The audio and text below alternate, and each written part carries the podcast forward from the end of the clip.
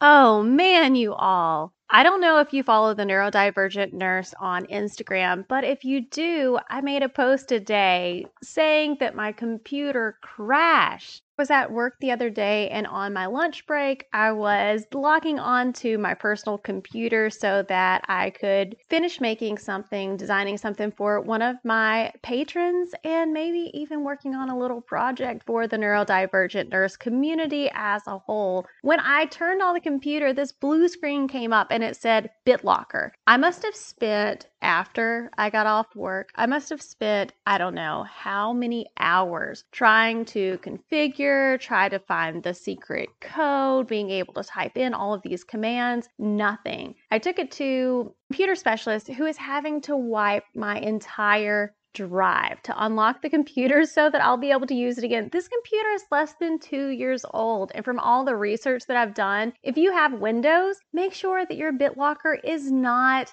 enabled because I didn't know this was even on my computer. And it happens sometimes when you do updates or if you don't do an update fast enough. What the heck, Microsoft? Why is this a thing? Dad's a computer programmer, and I know there has to be a backdoor to this somehow, but I couldn't figure it out. But as App specialist, he's going to be able to get everything back to factory settings on my less than two year old computer. Also means that all of my recording, all of my interviews, all of those things have been completely swiped because your girl right here didn't take the time to back up any of that stuff because it's a personal computer. And why would that matter? I've never had a personal computer crash on me where I could not get the information from it. I guess it's just a lesson learned. But I am going to play one of the shorter episodes for you that I made for the patrons of the podcast. This particular episode was recorded at the end of April. But because you guys subscribe to the Patreon and I'm sharing one of your exclusive episodes, I will be sure to do one just for you this week. I am going to warn you if I don't have my computer back on time, the sound quality may not be that wonderful. So please forgive me, but I want to get stuff out, sharing the content that I made exclusively for you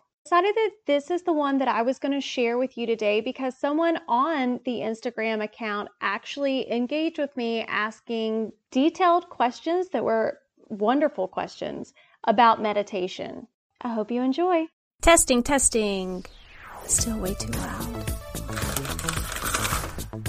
Dang it, Jamie.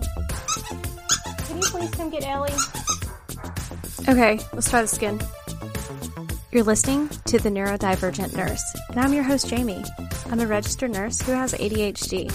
On this podcast, we will talk all things ADHD. I'm really just beginning to learn about this diagnosis and how to navigate through it. But I am so excited to take you on this messy and raw journey with me so that we can learn together. So let's get started. What is up? my passionate neurodivergent family. I'm here to bring another bonus episode made exclusively for the Patreons of the Neurodivergent Nurse. For many of us with ADHD, we have two persistent daily challenges. One is paying attention, two is maintaining self regulation. So it stands to reason that some kind of attention training that could also hone in on self control would be invaluable to us. And also, it would be incredibly powerful.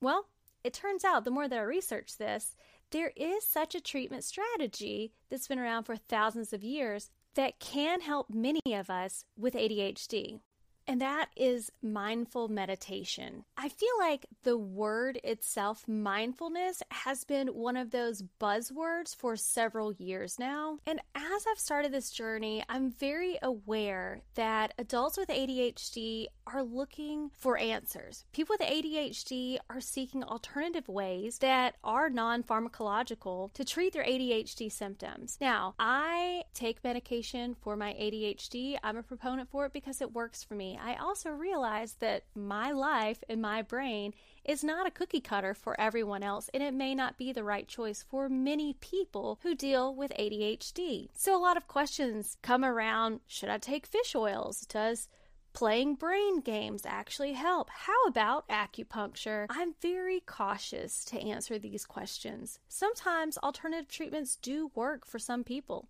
and sometimes they don't. Research is pretty clear on a lot. Like, it might be worth to try to take a high quality omegas 3, 6, 9, I don't know, but nothing.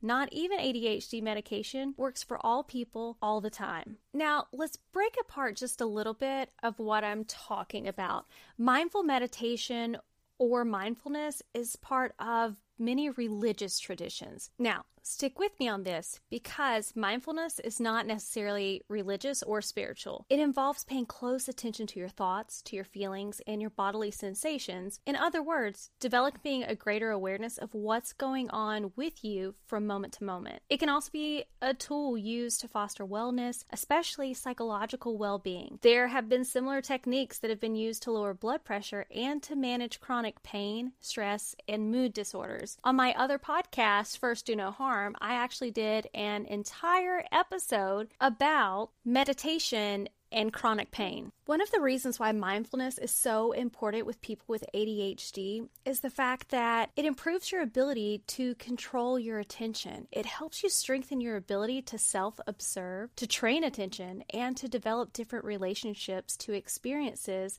that are stressful. In other words, it teaches you to pay attention to paying attention and that can make people more aware of their emotional state so that they won't react impulsively, which, as you know, is a real problem for people with ADHD. If you're anything like me, you're probably thinking, um, okay, how how is slowing everything down something that works appropriately if you have ADHD? Because you have so many things running through your mind. You may be thinking about what you're going to have for dinner. You may be rerunning a conversation in your head, or you may be having a total conversation that you perceive that's going to happen in the future inside your head. How can we possibly slow that down so that we're able to meditate or to do yoga? Well, I'm going to help you out with that. I'm going to give you seven ways to meditate with a busy brain. It's not possible to meditate with an ADHD pinball machine inside your brain, right? Wrong. The big secret is you don't have to sit in the lotus position to meditate. You don't even have to sit down or stop moving. Even with children and adults with ADHD can strike a peaceful state of mind with the steps that I'm going to give you. First of all, use music as your focus. Meditation doesn't have to happen in silence. You're going to want to practice breathing in and out mindfully to a melody of an instrumental song, not one with lyrics because we'll get so wrapped up in the lyrics. And though you're really going to want to focus on your breathing, you're breathing in, you're breathing out, and that's where you want your attention to be. Let's be honest, your attention is probably going to drift to something else a lot, and that's okay. It's it's going to happen. It's going to happen a lot, but you need to acknowledge it and gently disengage and return your focus to your breaths. Number 3, don't should yourself. If meditation is hard at first, don't say it shouldn't be hard. I should be able to do this. I should yada yada yada. When it gets hard, if it is hard for you, repeat these mantras. Meditation is a practice. There are no wrong ways to meditate. And I will refrain from judging myself. Now, just as we were talking about earlier, it may be pretty difficult to stay still, sit in one place, and meditate. Well, Try moving meditation. Calm your antsy body with a simple, repetitive motion, like walking while you meditate. The next tip is to start small. Just begin by meditating for five minutes a few times a day. You don't have to think, I need to put on my yoga pants, my yoga top. That's already going to take 10 or 15 minutes if you're me. I need to get in a comfortable place. I need to prepare this area for me, and then I'm going to have to sit there for 30 that is so much to think about that a lot of times it will cause us not to do it. But if you start small for just five minutes, we can tackle and conquer five minutes however we are, wherever we are. Just set that time away. The next to the last tip is to make it a habit. Enlist a coach, a friend, or even an app to encourage you to stay on track until the practice is a part of your daily routine. And the last one is use mindfulness in your daily life. Meditation can help you manage strong emotions at work or if you're at home. It teaches you to step back from the noise and put your attention on your chosen focus. You'll continue to have both positive and negative experiences, but as you find it easier to settle yourself and to manage your stress, you and your family will experience the well being that you really do deserve. If you want to try to do this on your own, which typically I want to do everything on my own first before I go in front of people or around people because I have such high anxiety of not being perfect, right? I'm sure you understand.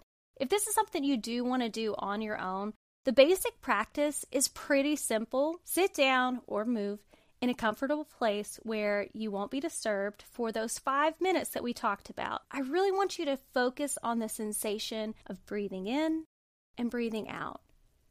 While you're doing this, pay attention to how it feels when your stomach rises and how it feels when your stomach falls. Soon, you may notice that you're thinking of something else, like we said earlier. It might be about your job or some noise you just heard or the plans for later in that day.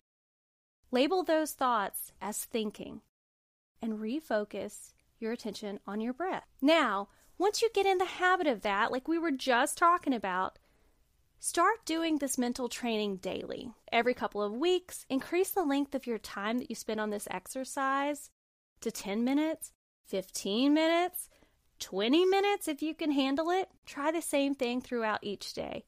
Focus on your breath for a few minutes as you walk from place to place or when you're stopped at a red light or sitting at the computer. You can actually practice mindfulness at any time even during a conversation with others. Turning on the mind awareness state at any time during your day, even if it's only for a few minutes, is such great training. It's essentially letting go of the busyness of your thinking, and it brings that attention to what's happening in the present moment in everyday life. Well, you know, you're thinking, but what if you just can't keep your mind focused?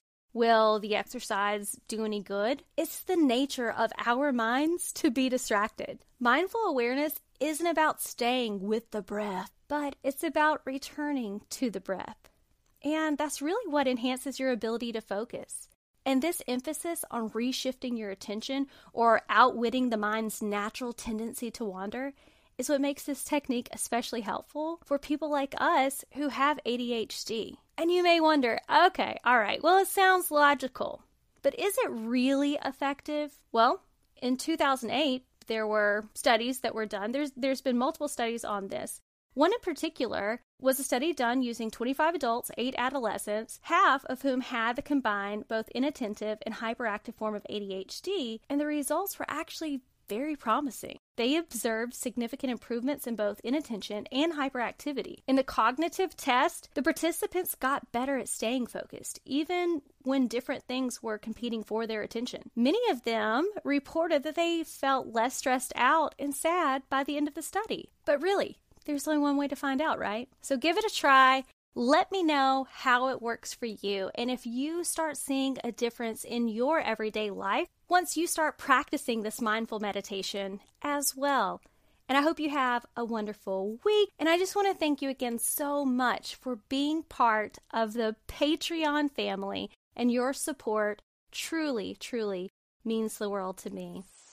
It's time for us to end this episode with a joke. But before we do, I just want to mention if you would be interested in having bonus episodes of the Neurodivergent Nurse, you can join the Patreon as well. Go to patreon.com slash the neurodivergent nurse. Now, let's get to the joke. Since Father's Day is this weekend, we're going to tell a joke about fathers. Question Why do fathers take an extra pair of socks when they go golfing? You know, in case they get a hole in one. Have a great week and happy Father's Day to all the dads listening.